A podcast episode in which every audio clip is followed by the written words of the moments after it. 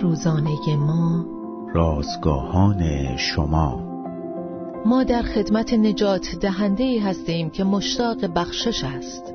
روز شست و هفتم از شماره دوازدهم نان روزانه ما.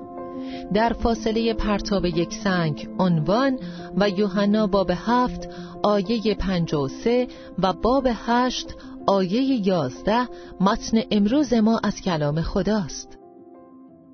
گروهی از رهبران مذهبی زن زناکاری را به سمت عیسی حل می‌دادند. اما نمی‌دانستند که او را به میانه پرتاب سنگی از فیض و رحمت می‌برند. امیدشان این بود که عیسی را بی اعتبار کنند. اگر او به آنها می‌گفت بگذارند آن زن برود می توانستند ادعا کنند که شریعت موسی را می شکند.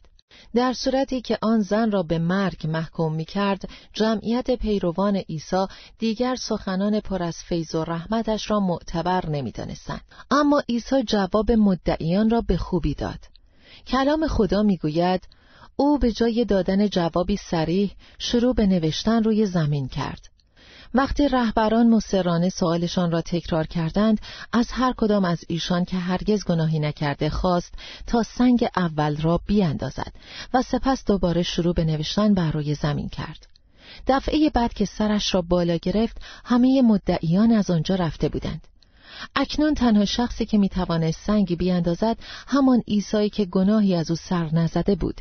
به آن زن نگاهی کرد و بر او ترحم نمود. عیسی فرمود من هم بر تو فتوا نمی دهم برو دیگر گناه مکن.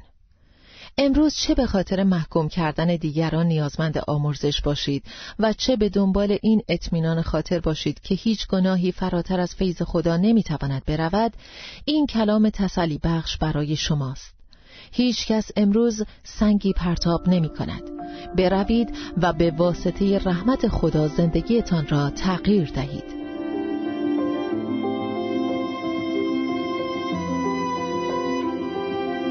کلیه حقوق متن این اثر متعلق به انتشارات جهان ادبیات مسیحی است.